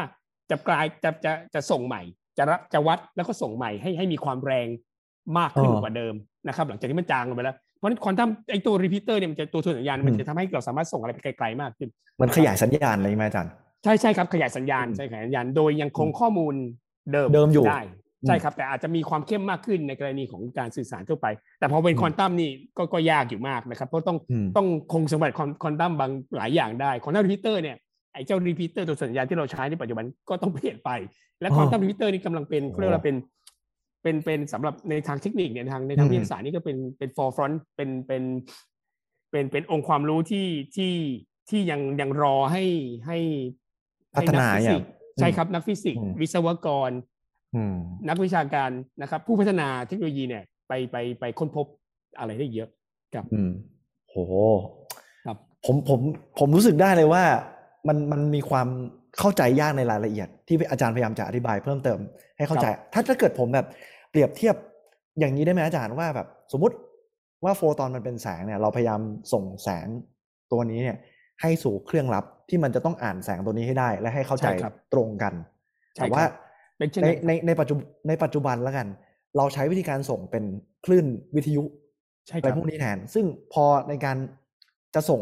พวกแสงโฟตอนไปเนี่ย เราจะใช้ตัวการอ่านด้วยคลื่นวิทยุแบบเดิมๆไม่ได้ไม่มันเลยได้จะต้องใช่ครับมีการพัฒนาในการ อ่านคลื่นใหม่ แล้วมันอาจจะต้องลงทุนเพิ่มเติมมากขึ้นใช่แต่ทีนี้ครับผมอยากใช่ครับทราบครับอาจารย์ว่า มันมันพอจะมีบอกไหมครับว่าเอ่อระยะทางในการส่งอ๋อตัวตัวเนี่ยครับอืมมันมันส่งได้ไกลขนาดไหน หรือว่ามันมีขีดจำกัดในการส่งอย่างไรบ้างครับอาจารย์อ่าเรียกว่าอย่างนี้แล้วกันครับปัญหาในการส่งมันต่างออกไป คือเดิมเราอ๋อส่งคลื่นวิทยุเนี่ย เราส่งกันหน่วยเป็นวัตต์เนาะครับนะอย่างเอาง่ายๆลองลองนึกภาพว่า ไม่ใช่นึกภาพลองให้ตัวเลขดูแล้วกันว่าเป็นยังไง แสงความเข้มต่ำสุดที่ตามนุษย์มองเห็นได้อะมีโฟตอนอยู่สิบยกกำลังสิบห้าตัวโดยประมาณสิบแล้วศูนย์ตามมาอีกสิบห้าตัวนั่นคือจำนวนของโฟตอนที่ต่ำสุดที่ตามมนุษย์วัดได้ในหนึ่งวินาที ครับครับต่างเรามากแต่โจทย์ทางควอนตัมเรากำลังจะส่งโฟตอนหนึ่งตัวให้วัดให้ได้ ทีละตัว โจทย์และและยังคงข้อมูลเหมือนเดิมด้วยงคงข้อซึ่งมูลเหมือนเดิมฉะนั้นมันก็จะมีโจทย์ที่อย่างที่คุยกันไปทีแรกว่า repeater เนี่ย repeater ในวิทยุเราสามารถรับมาวัดสร้างคลื่นวิทยุขึ้นใหม่แล้วส่งเพราะมันมีจำนวนสัญญาณเยอะมากๆ เราสามารถครับวัดแล้วดูเอาเอาน้อยเอาค่าที่ error ทิ้งไปเอาแค่ค่าที่เราอยากได้เก็บไว้ส่งอืมแต่ควอนตัมเราส่งโฟตอนแค่หนึ่งตัว เราวัดไม่ได้อืมเพราะทุกครั้งที่วัดเราทำลายระบบ เราต้องมีวิธีการทำ repeater แบบใหม่ ซึ่งยังคงอืมสมบัติเดิมไว้อืมครับ แล้วก็สามารถอืมส่งได้ไกลเท่าไหร่ก็คืออย่างถ้าใน fiber optics เนี่ยในสายส่งไฟเบอร์ใยแก้วนำแสงที่เราใช้ในการสื่อสารความเร็วสูงทุกวันนี้ก็คืออ่าอย่างนี้แล้วกันครับ มันจะเหลือความเข้มของอ่าโอกาสที่โฟตอนหนึ่งตัวจะถูกส่งไปได้ด้วยความน่าจะเป็นสักสิบเปอร์เซ็นต์เนี่ย เราจะถูกส่งไปได้ประมาณห้าสิบกิโลเมตรห้าสิบกิโลครับห้าสิบกิโลเราส่งไปร้อยตัวเราจะวัดได้ประมาณสิบตัว อันนี้คือโอ้โหด้วยเทคโนโลยีปัจจุบันถ้าเกิดเราจะเอามาใช้ทันทีเลยครับบัณฑิตเทคโนโลยีพื้นฐานหนึ่งที่เราต้องพัฒนาคือสายส่ง ถ้าส่งผ่านอืมอากาศจะส่งได้ไกลขึ้นหน่อย ได้ความน่าจะเป็นเพิ่มอืมแล้วก็จะขึ้นกับว่าวันนั้นอากาศดีแค่ไหนอืมฝุ่นควันเยอะไหมเนี่ยเพราะมันรายละเอียดเยอะมากอาจารย์ เพราะเพราะมันมีความเซนซิทีฟสูงมากเลยเนาะใช่ครับ ก็คือนั่นแหละครับ มันคือโจทย์ที่ต่างออกไปที่เราต้องมานั่งอืม แก้กันแต่แต่ possible นะฮะแต่ possible นะทำได้แต่ possible เป็นไปได้อืมแต่แต่แต่โอเค ยังไม่ยังไม่เสร็จแต่เป็นไปได้อืมครับรองานพัฒนาเพิ่มใช่ครัเติบมใช่นะอาครัจาบรย์โอ้เต้นเต้นเลยโอ้อยากเห็นเลยว่า พอมันพัฒนาเกิดขึ้นมา มันจะมีอะไรให้ได้เห็นเรื่องการนำมาใช้ที่มันไปได้ไกลกว่านี้ผมเชื่อนะครับอืมครับ ทีนี้เราพูดถึงประโยชน์และผลกระทบเชิงธุรกิจกันบ้างครับอาจารย์ เทคโนโลยีนี้มันมันเป็นยังไงบ้างครับในภาคธุรกิจอ่า มองมองในแง่โอกาสและปัญหาที่อาจจะเกิดกันนะครับอืมก็คือดีครับใช่ก็คือว่าอย่างที่รู้กันว่า ไอ้ควอนตัมคอมพิวเตอร์เนี่ยเป็นตัวอย่างของปัญหาว่าระบบการเข้ารหัสเดิมๆที่เราเคยใช้ มันอาจจะไม่ปลอดภัยอีกต่อไปในอนาคตอืมอ่าอย่างที่จริงครับ ผมอยากจะเน้นคำนี้ว่าควอนตัมคอมพิวเตอร์เป็นตัวอย่างหนึ่งของปัญหาโอ้โหเป็นตัวอย่างหเป็นึ่นงตัวเลอยย่างอะคือคือสำหรับสำหรับสายความปลอดภัยครับ คือถ้าเราครับผมแสดงให้เห็นได้ว่าเนี่ยมีเครื่องมือหนึ่งที่เป็นอย่างนี้ได้ อื มันอาจจะมีเครื่องมืออื่นๆที่ทำได้อย่างกันเรายังไม่รู้ก็ได้แต่ว่าเป็นตัวอย่างอืมเฉยที่บอกว่าอะความปลอดภัยเดิมอาจจะเป็นปัญหาอ่าโอกาสทางธุรกิจก็คือว่าใครที่ปรับตัวและพร้อมจะเปลี่ยนแปลงเข้าสู่ระบบเนี้ยได้ไวที่สุดเมื่อถึงเวลา เราจะสูญเสียน้อยหนึ่งคือสูญเสียน้อยลงแน่ๆ เพราะว่าข้อมูล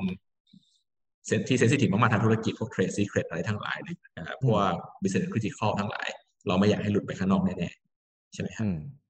ที่สำคัญก็คือว่าด้วยโจทย์การเข้ารหัสทุกวันเนี้ยที่บอกว่าซัมไอโจทย์ทางคณิตศาสตร์โจทย์เนี้ยมันแก้ไม่ได้ด้วยในเวลาเนี้ยแต่คนที่อยากได้ข้อมูลเนี้ยเขาสามารถดึงข้อมูลนั้นไว้ก่อนก็ได้ ไม่มีเครื่องมือหรอกจะเก็บไว้ดื้อๆเลย รอมีเครื่องมือแล้วค่อยแก้ก็ได้ในอนาคตอืมคือเก็บข้อมูลไว้ก่อนใช่ซึ่งปัญหาเดี๋ยวรอมีใช่ตัวอ่านเมื่อไหร่นะใช่เดี๋ยวเจซึ่งอปัญกัหานคือเราไม่รู้ว่าเมื่อไหร่ฉะนั้น โอกาสและปัญหาที่อาจจะเกิดตอนนี้ก็คือว่าบริษัทไหนหรือหน่วยงานไหนที่อ่า มีความสามารถในการปรับปรุงเปลี่ยนแปลงระบบตัวเองเพื่อรับมือกับปัญหาเนี้ยได้ไวกว่าอืมหรือและได้ถูกต้องมากกว่าแต่ถูกต้องเหมาะสมอะนะครับ ที่ว่าไอ้ที่ใช้ไอ้ที่เราปรับปรุงเปลี่ยนไปเนี่ยมันใช้ได้จริงนะเรายืนยันได้ว่ามันถูกนะเนี่ยครับ อันนั้นก็คือในแง่ธุรกิจเป็นอย่างนั้นอ่าในแง่โอกาสทางธุรกิจจริง ๆ ก็คือว่าใครล่ะจะเป็นผู้นำด้านนี้ เพราะอย่างที่ว่า สิ่งเนี้ยมันคือโจทย์ใหม่ที่เราต้องมานั่งอืม ดูนั่งถามกันว่า ที่สุดแล้วเมื่อเรามีทุกอย่างอยู่ในมือเนี่ยมี 5G 6G อยู่ในมือมี quantum communication อยู่ในมือ มี quantum computing มี quantum sensor อยู่ในมือ เราจะใช้มันยังไง ให้เกิดประโยชน์สูงสุดกับทางธุรกิจ ประโยชน์สูงสุดกับประเทศนี้ก็ได้ ใช่ไหมฮะ ก็คือครับก็คือตรงเนี้ยต้องมาดูกันแล้วล่ะและอืมทำได้เร็วเท่าไหร่โอกาสก็ยิ่งมากขึ้นเท่านั้นเพราะตอนนี้ก็คืออมใครล่ะจะเป็นผู้นำอืมถ้าเรายังคงเฝ้ารอเฝ้าถามอยู่ว่า แล้วมันใช้อะไรได้เมื่อไหร่ ยืนยันแล้วหรือยัง นั่นคือเรารอเราตามครับเรารอจะซื้อครับนั่นคือนั่นคือนะครับประโยชน์และโอกาสธุรกิจตอนนี้ อืม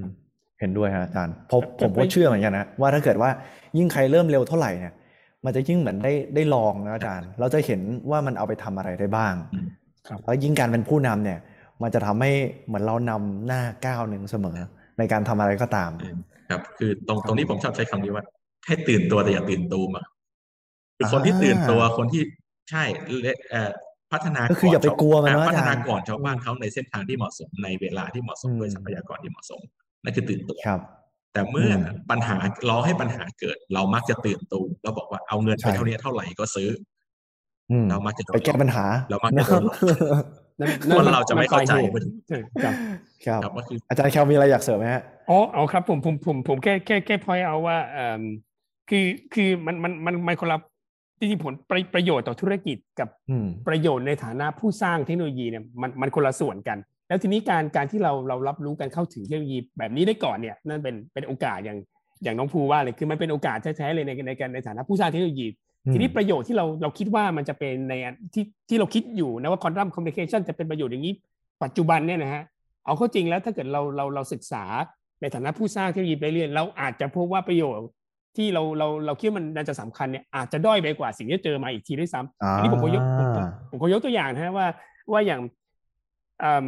นักนักฟิสิกส์อาจจะจะคุ้นชินดีกับกับเครื่องเร่งอนุภาคนะครับที่ที่ที่เซิร์นที่สวิตเซอร์แลนด์ที่ฝรั่งเศสนะครับเครื่องอนุภาคนี้ก็คือมีหน้าที่คือคืออนุภาคมูลฐานมันเล็กมากนะครับอืมอนุภาคที่เล็กกว่าโปรตอนเนี่ยให้มันชนกันแล้วดูว่าข้างในทำจากอะไรนะครับ ซึ่งซึ่งประโยชน์โจทย์อย่างเงี้ยสมมุติเราไปพูดอย่างนี้โจทย์อย่างนี้กับนักธุรกิจ โจทย์อย่างนี้พูดกับเอิ่มเอิ่ม ผู้บริหารรัฐอืมนะครับนักการเมืองต่างๆเขาคิดว่า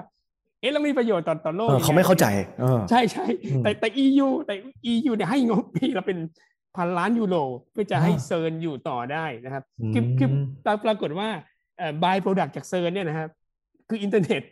อินเทอร์เน็ตเนี่ยมาจากเริ่มแรกมาจากเซิร์นนะครับอืมอินเทอร์เน็ตนะครับ by-product เซิร์น by-product จากเซิร์นที่มากกว่านี้อีก เช่นพวก อุปกรณ์ทางการแพทย์ทั้งหลายพวกอืม MRI ทั้งหลายนะครับ พวกอืมเครื่องเร่งอนุภาคที่อยู่ในในในในในโรงพยาบาลที่ที่เราที่ทำให้เราสามารถอืม detect เซลล์มะเร็งได้นั่นนู่นนี่นะครับประโยชน์ทางการแพทย์สูงมากนะครับ ค่าสิ่งที่เรียกว่าโซเชีย o อีโคโนอิมแพคของเครื่องอนุภาค ซึ่งโจทย์ของมันเพียงแต่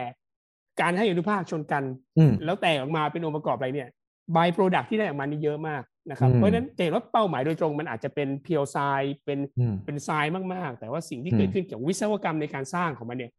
ให้ประโยชน์อะไรอีกมากมายเราก็หวังเหมือนกันว่าในอืมในการพัฒนาควอนตัมเทคโนโลยีทุกเทคโนโลยีนะครับไม่ใช่เฉพาะคอมมิวนิเคชันอย่างเดียว เราเราเรามีเป้าหมายในการสร้างประโยชน์อย่างหนึ่งอืมแต่เราก็เราเราก็เราก็มองหาประโยชน์ที่เกิดจาก by product อืมเรื่อยๆอยู่เหมือนกันเห็ซึ่งนจด้ริวยงๆเราอะพบแล้วบ้างเหมือนกัน กับอืมมันอยู่ที่กระบวนการด้วยนะอาจารย์ในระหว่างการทดลองหรือการทำเนี่ยเราอาจจะเจอบางสิ่งบางอย่าง ซึ่งมันอาจจะไปพัฒนาในด้านไหนก็ได้โดยที่เราก็ยังไม่รู้ แต่เพียงครับแต่ว่ามันอาจจะต้องมีแบบวิชั่นนะนะอาจารย์ หรือว่าวิสัยทัศน์ในการที่จะลงทุนแล้วก็ไปทำงานวิจัยต่างๆเหล่านั้น ทีนี้อาจารย์ได้มีการเกริ่นคร่าวๆว่าในต่างประเทศเนี่ยเขามีความสนใจในเรื่องของนวัตกรรม หรือว่าการเอ่อควอนตัมครับตัวนี้ขึ้นมา ให้เล่าให้ฟังดีกว่าครับว่าประเทศชั้นนำเนี่ย เขามีการลงทุนเอาไปทำอะไรบ้างครับในตอนนี้ครับอ่าครับผมก็มีครับประเทศชั้นนำหลาย ๆ ประเทศก็ ถ้าพูดถึง quantum communication เนาะคือผู้นำมาก ๆ ตอนนี้เลยก็คือจีน คือเขาอ่าแน่นอนใช่เลยครับฮะคือเขาลงทุนเยอะมากกับเรื่องนี้ครับแต่โครงการใหญ่ๆสองโครงการอ่าที่เขาทำก็คือหนึ่งก็คือสร้างไอเนี่ย quantum repeater net อ่าไม่ใช่ repeater เป็นอืม quantum key distribution network ก็คือการแจกรหัสลับทางควอนตัมระหว่างเมือง คือเป็นโครงข่ายระหว่างปักกิ่งเซี่ยงไฮ้ยาว2,000กว่ากิโลอืมอ่าก็คือโจทย์ที่ผมบอกเมื่อกี้ครับ2,000ว่ากว่ากิโลอ่าสาย fiber optic ที่เรามีเราส่งได้แค่50กิโลปกติครับเขาก็เอาสายแต่ละทำสถานีย่อยๆ ต่อต่อต่อต่อต่อต่อกันอ๋อ ก็คือต่อเหมือนต่อกันทุกทุกห้าสิบกิโลอะไรอย่างเงี้ยครับอ่าอาจารห้าย์สิบอ่าตอนนี้เขาต่อกันที่ร้อยถึงสองร้อยกิโลตัวเลขประมาณนั้นโอ้ครับเพราะว่าครับผมอ่าคือเขาเขาเพื่อเพื่อจะแสดงให้เห็นว่ามันทำได้ก่อน ฉะนั้นเขาไม่ต้องการอืมที่สิบเปอร์เซ็นต์ยี่สิบเปอร์เซ็นต์เขาแสดงอืมเขาอยากแสดงให้เห็นก่อน แล้วก็จะมีสถานีย่อยๆในเมืองต่างๆ ซึ่งโครงข่ายย่อยๆในเมืองเขาก็สร้างแหละสร้างเมืองใหม่หลายๆเมืองที่เขาใช้ว่าใช้ชื่อว่า quantum city คือว้าวอย่างที่อย่างที่บอกว่าถ้าเราจะสร้าง quantum cryptography quantum communication system เราต้องสร้างระบบวางระบบไฟเบอร์ใหม่อืมนะครับถ้าตามที่เขาเป็นข่าวออกมาก็คือใช้เขาวางระบบนั้นจริง ๆ ในเมืองใหม่ที่เขาสร้างอีกมุมหนึ่งก็คือเขาสร้างระบบการสื่อสารระยะไกลผ่านดาวเทียมในควอนตัมเนี่ยครับก็คือส่งแสงขึ้นไปให้ดาวเทียม ส่งโฟตอนหนึ่งตัวที่ว่าเมื่อกี้ครับหนึ่งในครับยกกำลังสิบห้าที่ตามองเห็นเนี่ย ขึ้นไปให้ดาวเทียมตัวเนี้ยวัดได้ แล้วก็ส่งไปเพื่อใช้ในการเข้ารหัสของ video call ระหว่างทวีปก็คือที่เขา โชว์ครั้งล่าสุดก็คือที่ video call ระหว่างปักกิ่งกับเวียนนาอะไรอย่างนี้อ่าคือใช้ดาวเทียมตัวนี้นะครับ ECHS ตัวนี้การส่งรหัสตัวนั้นไปเข้ารหัสข้อมูลครับ อีกประเทศหนึ่งที่น่าจับตาก็คือแคนาดาอย่างนี้ยครับ ก็คือก็พัฒนาเรื่องพวกนี้ทั้งบนดินและในอวกาศทั้งการสร้างอืมเครือข่ายการสื่อสารอย่างนี้ก็คือเป็นหนึ่งในเครือข่ายที่เราสร้างที่โตรอนโตนะครับยังมีที่เมืองอื่นอืมแล้วก็การพัฒนาระบบที่เรียกว่า KeySat ก็คือเป็น Quantum Encryption Satellite เพื่อสื่อสารระหว่างประเทศอื่นๆทั่วโลกด้วยนะครับอืมอเมริกาอเมริกาจะต่างจากชาวบ้านนิดนึงก็คือจะอ่าจะไม่ค่อยเน้นเรื่อง Quantum Communication โดยตรงมากนะอืมแต่เขาจะไปพัฒนาเรื่องของระบบเรือ Post Quantum Cryptography ก็คือ การหา โจทย์คณิตศาสตร์โจทย์ใหม่โจทย์ให้มันยากที่สุดที่ยากที่สุดที่คอมพิวเตอร์ครับคอมพิวเตอร์แก้อืมที่ควอนตัมคอมพิวเตอร์แก้ไม่ได้อืมอืมก็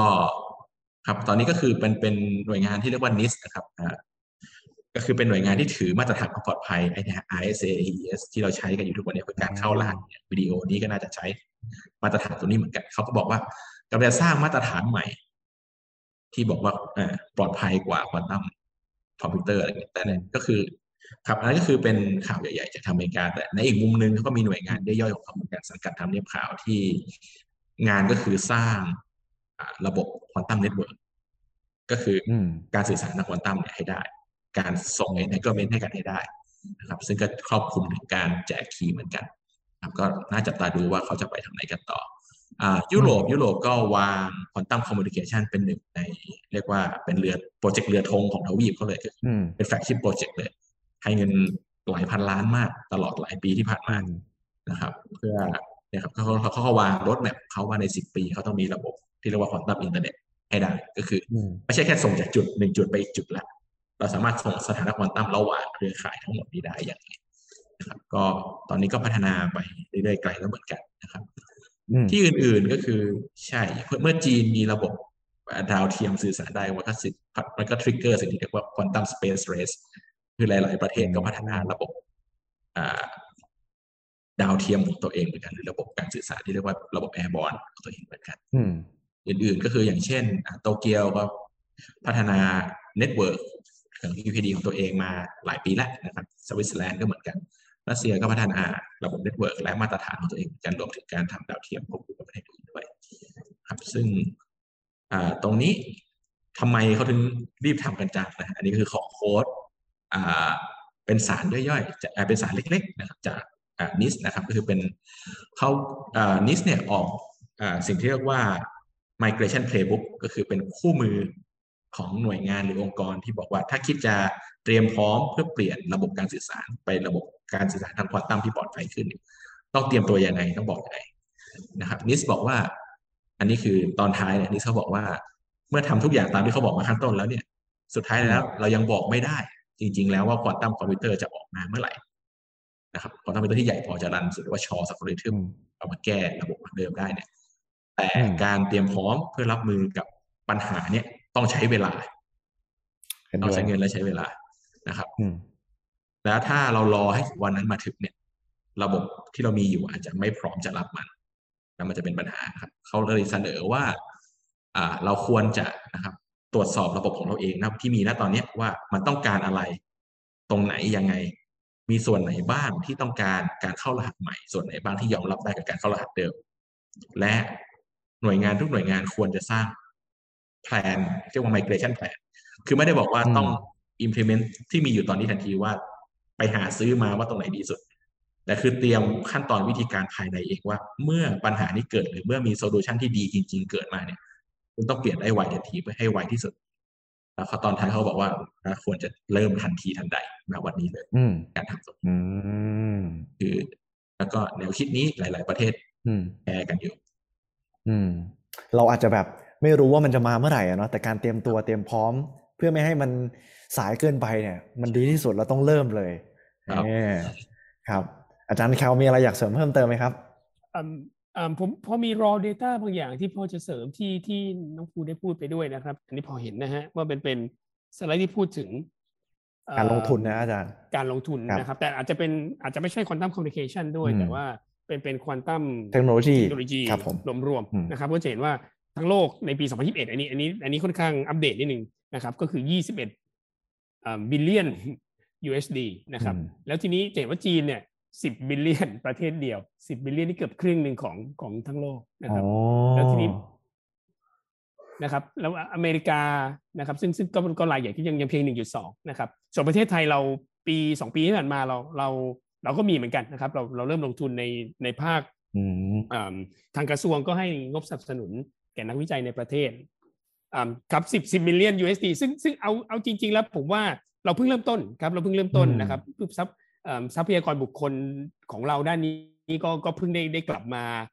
กลับกลับมารับใช้ชาติอะไรอย่างนี้ดีกว่ามามาได้มาได้ทำงานเพราะก่อนหน้านี้กลับมสู่น่าจะเมืองแบไทบยไปหลายที่เลยนะอาจารย์นะไปศึกษากันอยู่ต่างมทั่วโลกนะฮะตามตามครับในแมปเลยนะฮะอเมริกาอังกฤษนะครับอ่าญี่ปุ่นจีนก็มีเราเราเราไปเราไปเรียนที่นั่นกันมาทั้งนั้นนะครับ แล้วก็กลับมาเพิ่งกลับมาเมืองไทยเราเพิ่งเริ่มต้นผมผมคิดว่ามันอาจจะไม่เยอะ แต่ว่าอย่างน้อยก็ได้เริ่มต้น เป็นสัญญาณที่ดีอย่งน้อยไเริ่มต้นอืมใช่ใช่ครับแล้วแล้วผมคิดว่าตราบตราบที่เอิ่ม พวกเราได้ทำงานแล้วก็ได้ได้แสดงให้เห็นศักยภาพว่าประเทศไทยก็มีศักยภาพเนี่ยผมอืมว่าสิบ million ภายในสองถึงสามปีข้างหน้าเนี่ยมันจะเพิ่มขึ้นอีกมากกว่าที่จะลดครับนะครับอืมครับครับทีนี้อย่างอย่างอันนี้ก็คือในส่วนของอืมการสนับสนุนนะครับ ซึ่งซึ่งจะเห็นว่ามันก็ได้ผลนะครับการสนับสนุนเยอะขนาดเนี้ยอ่าถ้าเกิดเรามองอันนี้ quantum computing นะฮะอเมริกาจะเป็นผู้นำครับแต่พอนับ quantum cryptography เนี่ยเหมือนเหมือนเหมือนอืมจีนจีนเนี่ยมาเป็นเลยผู้นำถ้าเกิด ครับถ้าเกิดมองในในในในเอ่อคุณทีเลียนี้นะฮะจำจำนวน patent ว่าไปนะครับจีนก็จะจะนำขึ้นมาอเมริกาก็พอสู้ได้หน่อยเหมือนกันนะครับ ก็ก็ชัดเจนว่ามันมันงบที่ลงไปเนี่ยอืมก็ได้ผลลักษอาจณะอาจจะนี้แปลอย่างนี้ได้ไหมครับอาจารย์ว่าจีนนี่ความลับเยอะสุดเลยอืมก็ก็เป็นไปได้ ไม่ไม่ไม่กล้าไม่กล้าลงเรื่องเรื่องความสัมพันธ์แล้วเรื่องเรื่องเรื่องต่างประเทศเท่าไหร่ครับแต่ครับแต่แต่ แต่อาจจะเป็นการถือเรือธงคนละอย่างการอืมเห็นเห็นว่าอเมริกามีความก้าวหน้าด้านด้านคอมพิวเตอร์มากอืมก็จีนก็เห็นว่าโอเค cryptography หรือ quantum computing ต้องเตรียมไว้เนอะอืมยังยังไม่ได้ยังไม่ได้ยังเป็นเทคโนโลยีหนึ่งที่อเมริกายังไม่ไม่ไม่ active มากอ่าจีนก็ก็ก็เข้าสู่ก็เข้าสู่การการ investment ในในด้านนี้ครับครับหรือ quantum sensor คนทำเซนเซออืร์มจีนอเมริกาก็ก็ใกล้เคียงกันอืมเป็นต้นนะครับ อันนี้เป็นโอเคนี่เป็นไทม์ไลน์นี้ อันนี้จะอาจจะไม่อัปเดตมาก 2014 นะครับครับเผลอๆ2 2022 แล้วเนี่ยอาจจะเปลี่ยนอืมไปกว่านี้มาก เห็นว่าจำนวน patent ของของจีนมามาหนักมากในอืม2014 นะครับที่ที่เป็นข้อมูลอัปเดตสุดจากจากจากตรงนี้นะฮะก็จริงๆแล้วอืมก็ก็ต้องเล่าว่าในในในระดับภายนอกของประในระดับโลกนะครับ มันก็เกิดควอนตัมเทคโนโลยีก็นำมาสู่สตาร์ทอัพมากมายนะครับอืมแต่ประเทศไทยเราอาจจะมีอาจจะมี โอเคแต่ QTFT แน่ๆนะครับหนึ่งหนึ่งละแต่ครับแต่ก็จะเป็นหนึ่งหนึ่งในเอิ่ม global environment ของ quantum computing technology startup นะครับอืมแต่จริงๆ แล้วนั่นนั่นคือหนึ่งในโลก ในอืมในโลกนี้มีอีกมากมายนะครับ quantum เอ่อ communication เองก็มีสี่ห้าบริษัทที่ที่ที่เอ่อเริ่มเริ่มจะพยายาม investment ในในในในด้านนี้ในภาคระดับภาคเอกชนอืมนะครับที่อันนี้คือ telecommunication โดยตรงนะครับ แต่ว่าจริงๆ แล้วพวกพวกส่วนอื่นพวก พวกสร้าง device พวกเป็นพวกเป็นพื้นฐานของ device แต่อืมก็แน่นอนโฟตอนนะครับ พวกก็จะมีบริษัทพวกเซนเซอร์ซอสซอสนี่คือโฟตอนซอสพวกนี้นะฮะก็ก็ก็ยังมีเกิดขึ้นอีกมากมายนะครับ มันก็เทคโนโลยีใหม่นำมาซึ่งโอกาสใหม่ๆ แน่ๆนะครับ ครับโอเคกับ อืม นี่ก็จะเป็นในภาคธุรกิจนะอาจารย์ ที่ต่างครับประเทศเนี่ยมันมีบริษัทเกี่ยวกับเทคโนโลยีควอนตัมมาเยอะมากเลย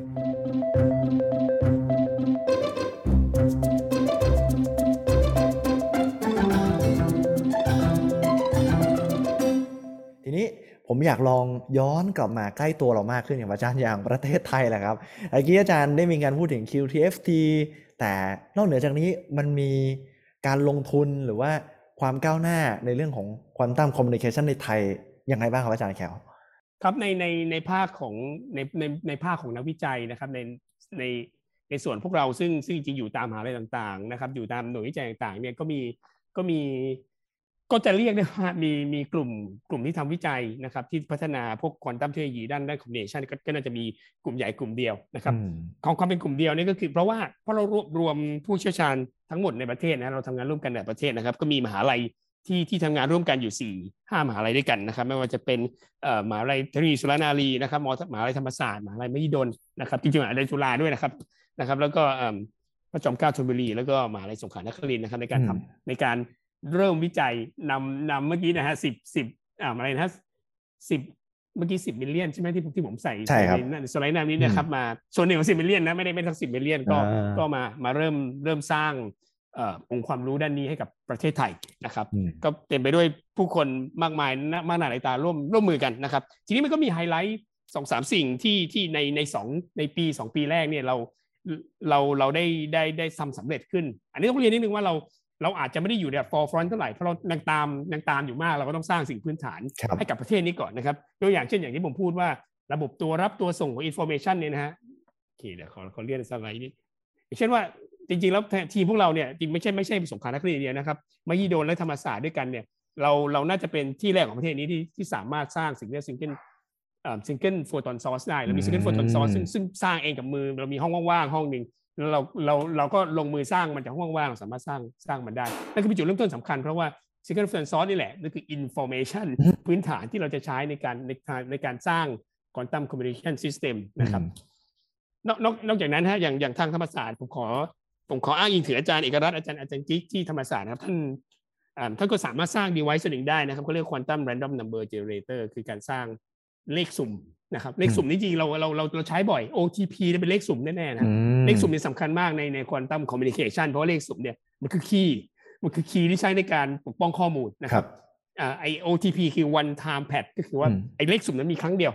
ครับนะครับ ใช้ไปแล้วก็ทิ้งไปเลยนะครับ แล้วไม่ไม่ไม่ไม่ต้องใช้กลับแล้วเลขสุ่มดังกล่าวมันมันเอาไว้ไว้เข้ารหัส ดีไว้พวกนี้ประเทศในในในโลกนี้ก็ผลิตกันมากมายมีผลิตภัณฑ์มากมายนะครับแต่ประเทศไทยเองนะครับอย่างทางอาจารย์กิ๊กเนี่ยก็สามารถสร้าง device ที่เป็น based on องค์ความรู้ที่ based on on on on อะไรดี on การออกแบบของเราเองครับคืออืม made made in Thailand นั่นเองอืม made ก็คือทำขึ้นมาจากที่เอ่อนักวิจัยของเราเองเออใช่ใช่ครับได้ได้จากไอเดียของเราเองนะครับในครับในเวอร์ชันของเราก็อืมสามารถสร้างเจ้า quantum random number generator อืมขึ้นได้นะครับนะครับ หรือหรือในทางทฤษฎีเหมือนกันทางทฤษฎีเอิ่มทางทางทีมเราเองนะฮะอันนี้ขอขอเอ่ยชื่อ อาจารย์ธนพัฒน์จากเอิ่ม มอเทคโนโลยีเอ่อพระจอมเกล้าธนบุรีนะครับ แล้วก็อาจารย์สุจินต์จากจากจากมหาลัยมหิดลนะครับ ก็ทั้งสองท่านก็ได้ออกแบบสิ่งแล้วอัลกอริทึมหรือโปรโตคอลที่เรียกว่า QKD นี่แหละแบบอืม QKD ในในในเวอร์เวอร์ชันหนึ่งนะซึ่งซึ่งพบว่ามีหลายจุดนะฮะที่ที่ดีกว่า QKD แบบเก่า โอเค มันก็มีบางบางจุดที่ที่ยังยังสู้ QKD แบบแบบเก่าไม่ได้ แต่ก็เป็นเป็นเป็นเป็นเป็น option หนึ่งในการในในในในในเชิงของโปรโตคอลนะครับในการสร้างเอิ่มในในในการเป็นพื้นฐานของของของ quantum communication อืมในอนาคตครับครับทีนี้อืมครับเราเราเราอยู่จุดจุดเริ่มต้นมากนะครับ ในประเทศไทยเองเราเรามีเป้าหมายเหมือนกันนะครับ เราเราอาจจะคือระบบ quantum system quantum communication system ทั้งหมดทั้งระบบใหญ่ๆเนี่ยมันอาจจะเป็นมันอาจจะใหญ่มากนะครับ มันใหญ่มากแล้วทีนี้เรา มันมีผู้เล่นที่ประดิษฐ์นั่นนู่นนี่มากมาย ตัว source ตัว detector ตัวสัญญาณผู้รับมากมาย การสร้างดาวเทียมก็ตามมันมีมันมีมันมีผู้จับจองเทคโนโลยีอยู่แล้วนะครับ เราก็ aim ว่าเอิ่มวันหนึ่งนะครับ มันจะมีเทคโนโลยีบางอย่างที่อีกเยอะมากเหมือนกันนะครับผมผมผมอาจจะตีความเป็นเปอร์เซ็นต์ไม่ได้ว่ามีเทคโนโลยีอีกเท่าไหร่มากอืมอีกเท่าอีกจำนวนเท่าไหร่ที่ที่ยังไม่มีใครค้นพบนะครับ แต่เราเนี่ยเราอาจจะไม่ทำทั้งระบบ แต่เราทำในจุดที่เราคิดว่าแข็งแรงที่สุดนะครับ เราอาจจะพัฒนา device เดียวในในหนึ่งร้อย device ของระบบทั้งหมดนะครับ แต่เราคือที่ที่ดีที่สุดนั่นคือนั่นคือเป้าหมายของเราครับ ก็ขอเสริมนิดนึงนะครับ ก็คือเพื่อการใช้ระบบนี้ที่เหมาะสมในอนาคตนะครับ คืออ่าสมมุติว่าพูดถึงอ่าคอมอ่า secure communication แล้วกันนะครับก็คืออย่างที่ว่าว่าระบบความปลอดภัยที่อิงกับสมบัติทางฟิสิกส์ฉะนั้นเราต้องให้หาวิธีตรวจสอบพิสูจน์ให้แน่ใจได้ว่าเครื่องมือที่เราซื้อมาหรือผลิตขึ้นมาเนี่ยมันทำงานได้ตามนั้นจริงๆ และไม่ทำอย่างอื่นที่เราไม่คาดคิดอืมซึ่งตรงเนี้ยมันคือการที่เราต้องเริ่มสร้างองค์ความรู้ของเราเอง ที่นี่ตอนนี้ในประเทศไทยเพื่อสร้างมาตรฐานของเราเองอืมเห็นด้วยครับอาจารย์ครับ ทีนี้ถ้าเกิดถามในด้านของธุรกิจอะครับอาจารย์ ในในประเทศไทยของเราครับ ได้มีการนำควอนตัมคอมมิวนิเคชันไปใช้ในธุรกิจหรือยังครับอาจารย์ อืมครับ ตอนนี้ก็อ่าเล่าเป็นภาพกว้างๆแล้วกันนะครับ ก็คือเริ่มอืมมีกับความสนใจของหน่วยงานต่างๆ ทั้งภาครัฐและเอกชนในการนะครับเตรียมความพร้อมเรื่องของการทำควอนตัมไมเกรชันก็คือ จะตรวจสอบระบบเราเองยังไงหรือจะอ่าเตรียมความพร้อมในการวางแผนในอนาคตยังไง เพื่อให้การปรับเปลี่ยนตรงเนี้ยเป็นไปได้อย่างราบรื่นและรวดเร็วพออืมครับก็มีหน่วยหลายๆหน่วยงานที่เริ่มตรวจสอบตรงนี้แล้วนะครับ อืม ซึ่งในอนาคตก็อาจจะแพร่หลายมากขึ้นกว่านี้เนาะอาจารย์ถ้าเกิดมีการพัฒนา แล้วก็เรื่องของต้นทุนหรืออะไรบางอย่างที่หลายคนอาจจะยังไม่ไม่เข้าใจแล้วก็ มองว่ามันมันต้องลงทุนสูงหรืออะไรประมาณนี้ อาจารย์ครับสุดท้ายแล้วมีอะไรอยากจะฝากทิ้งท้ายเกี่ยวกับเรื่องของควอนตัมคอมมิวนิเคชันให้คนทั่วไปได้เข้าใจเพิ่มเติมมากขึ้น หรือว่ามีน้องๆนักศึกษาเขาสนใจอยากจะทำวิจัยบ้าง หรือว่าอยากจะลองเรียนเรื่องนี้ลึกเพิ่มเติมมากขึ้น อาจารย์มีอะไรอยากแนะนำพวกเขาไหมครับ ครับผมผมผมผมคิดว่าอย่างนี้นะฮะคือเมื่อก่อนเนี่ย ตอนผมเป็นเด็กเอ่อ ตลอดไทม์ไลน์ขึ้นมาหลายสิบปีที่ผ่านมาตั้งแต่เด็ก ๆ เรียนมปลายมหาลัยนะครับปอโทปอเอกว่าไปอืมเสร็จระหว่างไทม์ไลน์ในในฐานะที่เป็นผู้สนใจเทคโนโลยีฟิสิกส์ตลอดมานะครับเป็นตลอดไทม์ไลน์จะมีจะมีโอกาสพบว่าโอ้เทคโนโลยีจบแล้ว น่าจะไม่มีอะไรใหม่แล้วนะครับ ไม่มีอะไรใหม่แล้วปรปรากฏว่าไม่นานก็จะมีอะไรอะไรใหม่มาแทนใหม่ที่ๆมาเรื่อยอืมๆมาแทนที่มาเรื่อยๆ ตอนนี้มันก็ชักรู้สึกเหมือนกันว่าเอ๊ะเทคโนโลยีก่อนก่อนก่อนที่จะศึกษาคนทำอ่า information quantum computer เมื่อสิบกว่าปีก่อนก็คิดเหมือนกันว่าเอ๊ะ ผมว่าเทคโนโลยี communication จบละ น่าจะมีไม่มีพัฒนาแล้วมีแค่นี้แหละอืมเพราะอินเทอร์เน็ตก็เร็วมากแล้วนะอาจารย์นะใช่ใช่ใช่เล่นเล่นสมมติใครเล่นเกมเนี่ยโอ้โหกราฟิกโหดมากนะฮะอืมซึ่งซึ่งภาวะหนึ่งเราจะคิดอย่างนั้นอยู่นะครับ แต่พอพอพอปล่อยเวลาผ่านไปเรื่อยจะพบว่าอืมไม่จริง มันจะมีอะไรพัฒนาขึ้นเรื่อยๆนะครับยิ่งยิ่งเรารู้มากอะไรขึ้นเช่นกันเราเรายิ่งเราเรายิ่งพบว่าโอ้โหเราเราเราเราเราอ่อนด้อยแล้วอืมโง่มากเลยเหมือนเราหยุยิ่ดงรู้อะไรมากเราหยุดขึ้นที่จะเรียนรู้และหา ข้อมูลใหม่ๆไม่ได้เลยนะอาจารย์ ใช่ใช่ซึ่งอืมซึ่งไม่ควรทอืมำคือหมายความว่าในความเป็นในในในโดยเป็นโดยสัจธรรมเลยว่า โลกทั้งโลกเนี่ย มันมันยังก้าวต่อไปนะครับ แล้วเราเราไม่ควรมี mindset ในการที่มามามามาคิดว่าเฮ้ยมันหยุดละมันพอละมนะครับ มันหมายเส้นอย่างนั้นจะจะจะคิดจะก็คิดได้ แต่ในหมายหมายคิดหมายเส้นเป็นเชิงบวกคือการมองเห็นโอกาส อืมเพราะโอกาสมันมาจริงๆแล้วมีแน่ๆชอบมากนะครับอาจารย์อืม ครับแล้วผมเชื่อว่าอย่างคนเทคโนโลยีเนี่ยในฐานะที่พี่อยู่อยู่เทคโนโลยีนี่เองเราเราเป็นตัวอย่างหนึ่งของเทคโนโลยีมันเราหลายเทคโนโลยีก็หลายเทคโนโลยีอื่นเหมือนกันนะครับที่มีที่ว่างอีกมากมายให้เราไปเล่นอืมผมมั่นใจมีที่ว่างที่มายให้เราไปเล่นควอนตัมเทคโนโลยีเป็นเทคโนโลยีหนึ่งที่ที่ที่พวกเราในฐานะเอิ่มคนที่ศึกษานี่มั่นใจว่ามีที่ว่างมากมายเช่นกันให้ทุกคนนะครับไม่ใช่เฉพาะนักนักเรียนนักศึกษานะอืมให้ไปเล่น และก็ที่ว่างต่างๆก็คือโอกาสอืมนะครับ โอกาสทุกสิ่งนะครับ ถ้าใครอยากมองในเชิงธุรกิจนั่นคือโอกาสในธุรกิจ นะครับอืมอยู่ที่ว่าใครจะมองเห็นหรือไม่นะครับผมใช่ใช่ครับอาจารย์ภูมิมีอะไรอยากจะเสริมหรืออยากจะฝากเพิ่มไหมครับโอเคครับก็ถ้าจะฝากถึงอ่าน้องๆรุ่นใหม่นะครับ ก็อ่าถ้าจะมองใกล้ๆนะครับ ก็ใช่เทคโนโลยีควอนตัมคิดว่ามาแน่ ก็อยากให้นะครับศึกษาหาความรู้เพิ่มเติมให้เข้าใจว่ามันคืออะไรมันทำอะไรได้และที่สำคัญที่สุดคือทำอะไรไม่ได้ อืมจะได้ไม่โดนหลอก นะครับแล้วก็ขอให้อืมเตรียมพร้อมที่จะเปลี่ยนแปลง เพราะว่าถ้าจะมองไกลขึ้นหน่อยก็คือ ในสิบปียี่สิบปีข้างหน้าเนี่ยใช่เราจะเราจะต้องการนักวิจัยทางควอนตัมเยอะขึ้นแน่ๆแต่ไม่ไม่ใช่ทุกคนที่ต้องมาวิจัยควอนตัมเราอาจจะต้องการอ่าผู้ผลิตรายการเราจะต้องการอ่าengineer เราจะต้องการช่างไฟ Educator ฟ้าเราจะต้องการอืมอ่าเสมียนนักบัญชีที่เข้าใจควอนตัมที่ใช้ระบบทั้งหมดเป็นนึกภาพเหมือนตอนที่เราเปลี่ยนเข้าสู่ยุคดิจิตอลใหม่ๆอะ เราต้องการนักบัญชีที่ใช้คอมพิวเตอร์เป็น อืม เราไม่ใช่ว่าทุกคนต้องเป็น computer science ในสิบปีข้างหน้านักกฎหมายด้วยผมว่าในในใช่ไหมครับ ในสิบปีข้างหน้าผมว่าการพัฒนาประเทศมันจะไปในมุมนั้นอืมก็เราครับ คือเตรียมเตรียมพร้อมที่จะปรับเปลี่ยนเข้าสู่ยุคนั้น ครับแล้วครับ แล้วก็สุดท้ายก็คือตื่นตัวแต่อย่าตื่นตูมนะครับนี่ตื่นตัวแต่อย่าตื่นตูมแล้วถ้าเกิดว่ามีน้องๆหรือว่าคนทั่วไปคุณผู้ชมที่กำลังชมอยู่เขาอยากจะแบบ สนทนาเรื่องราวของฟิสิกส์ควอนตัมเพิ่มเติมมากขึ้นเนี่ย เราสามารถไปติดตามหรือว่าไปคุยอาจารย์ที่ไหนได้บ้างอยากให้ฝากหน่อยครับ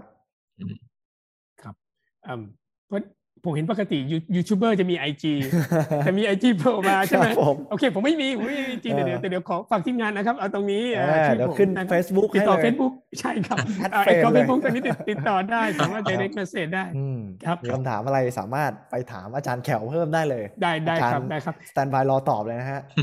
ครับจริงจริงจริงๆแล้วทีมงานเอิ่มนักนักในระดับนักวิจัยควอนตัมประเทศไทยนะครับอืมเอิ่มมหาลัยต่างๆ ก็เชื่อมโยงกันหมดนะครับ เชื่อมโยงกันหมด คือสมมติ สมมติอาจจะสนใจควอนตัมคอมพิวเ t ชันกับถามถามผมนะฮะแต่สมมติอืมสนใจควอนตัมเทคโนโลยีด้านอื่นถามผม ผมก็อาจจะไปถามให้ส่งต่อส่งมาต่อให้อาจารย์ทิศวรัตน์ก็ได้เป็นต้นเงี้ยครับอ่าเพราะพวกเราพวกเราเกับทุกมหาลัยในประเทศนี้นะโคครับกันที่เนาะที่ที่อืมที่ที่ทำงานร่วมกันครับอันนี้ก็เป็นก็เป็นความน่าชื่นใจของอืมประเทศนี้ที่ที่เราณความอบอุ่นใจของอ่าของคนทำงานในสาขานี้เหมือนกันว่าว่าว่าเราทำงานด้วยกันเรามีเรามีเรื่องฮาร์โมนีอืมเราไปเราไปด้วยกัน ครับซึ่งซึ่งซึ่งผมดีผมมากทำงานเลยวิจัยมาสองสามปีแล้วมีความสุขมากอืมนะครับอาจารย์ภูครับกันมีอะไรอยากจะฝากไหมครับ ช่องทางส่วนตัวติดต่อได้อ่านะอาจาช่องทางส่วนตัวติดต่อก็อ่า social network ไม่ใช่อ่าทางที่ผมถนัดนักนะก็อะโอเคครับติดต่ออ่าดูกิจกรรมของพวกเราผ่านเว็บไซต์ QTFT และอ่าทางหน้าเพจของอ่า Quantum Research แล้วกันนะครับ อย่างที่อาจารย์แคลบอกไปนะครับ แม้ว่าอาจารย์จะเป็นถึงผู้ช่วยศาสตราจารย์นะครับ มีสติฟิเคตมากมาย โอ้ได้รับการยกย่องว่าเป็นนักวิจัยระดับโลกแล้วก็ระดับประเทศ แต่ก็ยังมองว่าตัวเองเนี่ยเป็นคนตัวเล็กๆ ที่ยังต้องเรียนรู้อะไรอีกมากมายเลยนะครับ แล้วเราก็ไม่สามารถที่จะหยุดเรียนรู้ได้ เราไม่มีทางรู้เลยครับว่าอนาคต เรื่องของควอนตัมคอมมิวนิเคชันเนี่ยมันจะเข้ามาอยู่ในชีวิตประจำวัน หรือว่าเปลี่ยนแปลงโลกเศรษฐกิจ และธุรกิจยังไงกันบ้าง สิ่งสำคัญก็คือต้องเรียนรู้และเติมความรู้ให้กับตัวเองอยู่ตลอดเวลานะครับ เหมือนที่วันนี้เราได้เรียนรู้ด้วยกันผ่าน Qubit The Series ใน m e g a t e c h ที่วันนี้เรานำมาฝากกัน ติดตามกันได้ใหม่ในครั้งหน้านะครับ จะนำเรื่องราวของควอนตัมคอมพิวติ้งมาให้ได้เข้าใจมากขึ้น ผมเชื่อว่ามีคนอีกมากมายที่อยากจะเข้าใจว่าควอนตัมคอมพิวติ้งคืออะไร แล้วมันมีผลในภาคธุรกิจของเรายังไงกันบ้าง ติดตามให้ดีห้ามพลาดนะครับ ผมโจอี้และอาจารย์ทั้ง 3 ท่าน ขอตัวลาไปก่อนครับ สวัสดีครับ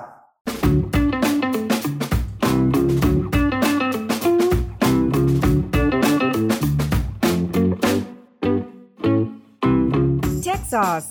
sparking innovative thoughts.